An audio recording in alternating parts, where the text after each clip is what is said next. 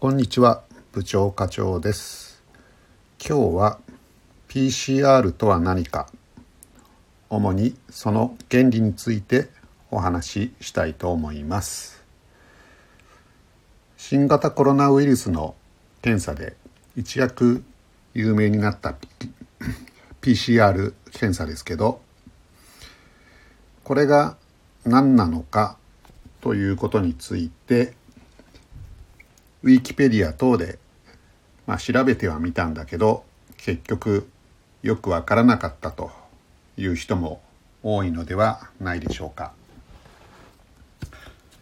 PCR の原理これは至ってシンプルなものなんですけどこれを理解するには少し遺伝子の構造の知識が必要になります。なので今日は PCR の原理 PCR が何なのかっていうことについて簡単にお話したいと思うんですがその前に少し退屈かも退屈かもしれないんですけど本題に入る前に遺伝子の構造を少しだけ説明させていただきます。えー、っと説明をシンプルにするために厳密に言えば少し違うんじゃないのっていう、まあ、専門家から見るとですねそういった部分もあるんですが大きな流れ自体は、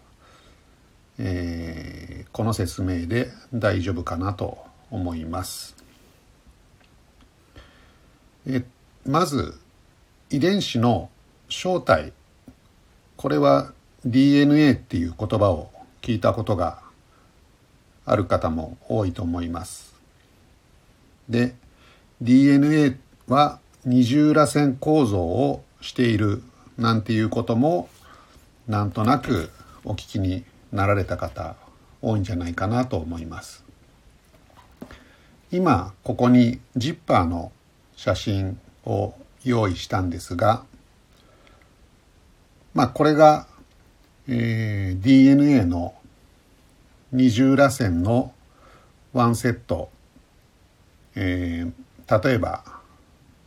まあ、洋服のチャックだとすると右側の、えー、このですねジッパーの引っかかる部分。これエレメントという部品。まあジッパーの場合はですねエレメントという部品なんだそうなんですけど右側のエレメントと左側のエレメントが噛み合って一つのジッパーを構成する、まあ、これ非常に DNA の構造によく似てるなと思ったんで今回ジッパーを引用させていただきました。でこのエレメントの一つ一つが DNA の一文字一文字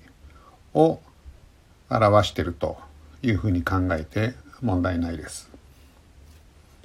実際に人間の場合ですとこの文字が30億、えー、くらいの文字で、えー、一つの細胞の遺伝子を構成しています。一方今問題になっている、えー、COVID-19 新型コロナウイルスと呼ばれているものの遺伝子なんですけど大体3万程度の遺伝子から構成されてるということでこれはもうあの研究によって明らかになっています。なのでこのエレメント一つ一つの、えー、部品がですね3万個ぐらいずらっとつながってそれが一つのウイルスの中に遺伝子として入っていると。まあそういった姿を想像していただければいいのかなと思います。そして、えー、一つの細胞の場合なんですがこのジッパーが、えー、上がったり下がったり開いたり閉じたりしながら細胞分裂を繰り返していくんですね。ちょっとここから先分かりにくいかもしれないんですけど一旦ジッパーが閉じた状態でこのチャックを、えー、まあ、洋服の場合例えば下に下ろしていくと右側のジッパーと左側のジッパーとそれぞれに分かれていきますそして2本のあ2個の2つの細胞に分かれたとするとその右側のジッパーと左側のジッパーが1つずつそれぞれの細胞の中に入っていってその細胞の中でもう1個の、えー、ラインこれが新たに構成されてチャックでビュッと締められると。まあそんな作業をですね細胞分裂の場合は繰り返す。どんどんどんどん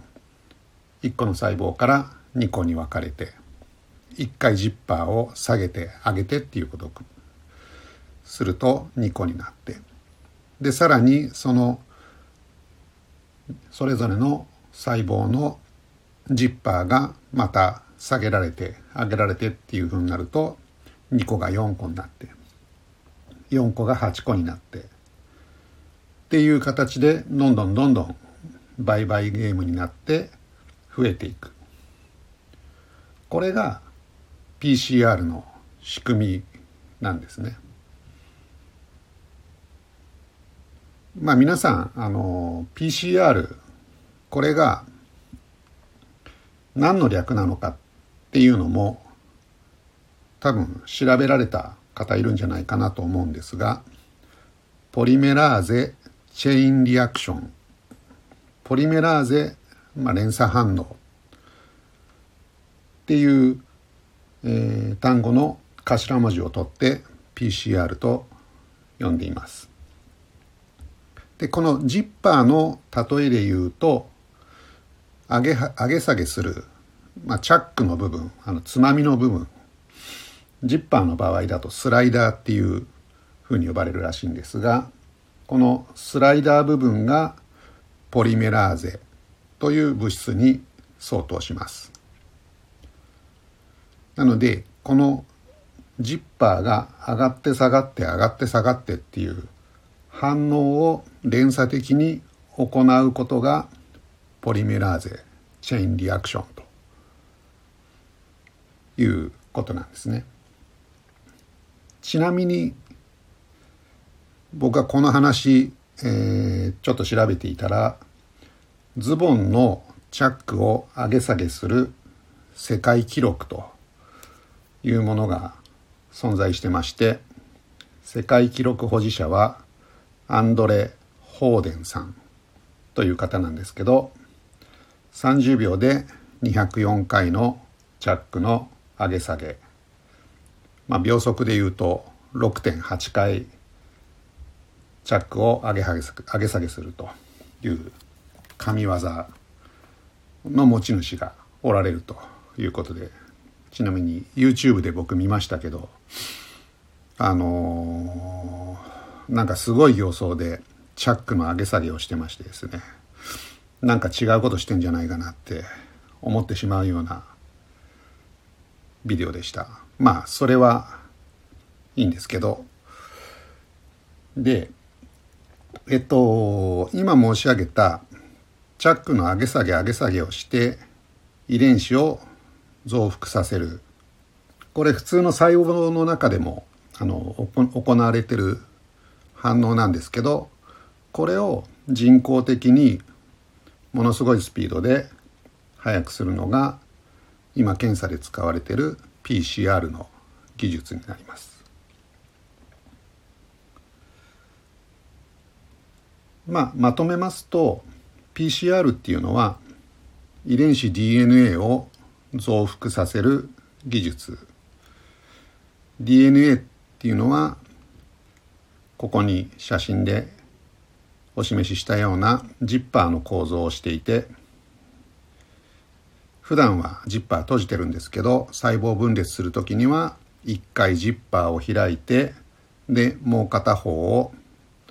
取り付けてジッパーを閉じて2セットになって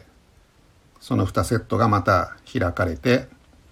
4セットになってという連鎖反応を行います。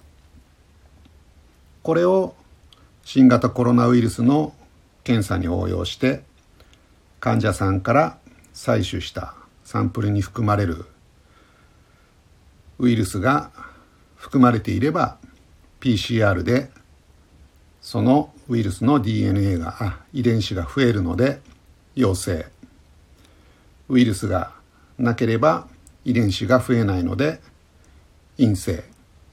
まあこういうふうに結果を判断するというわけなんですね。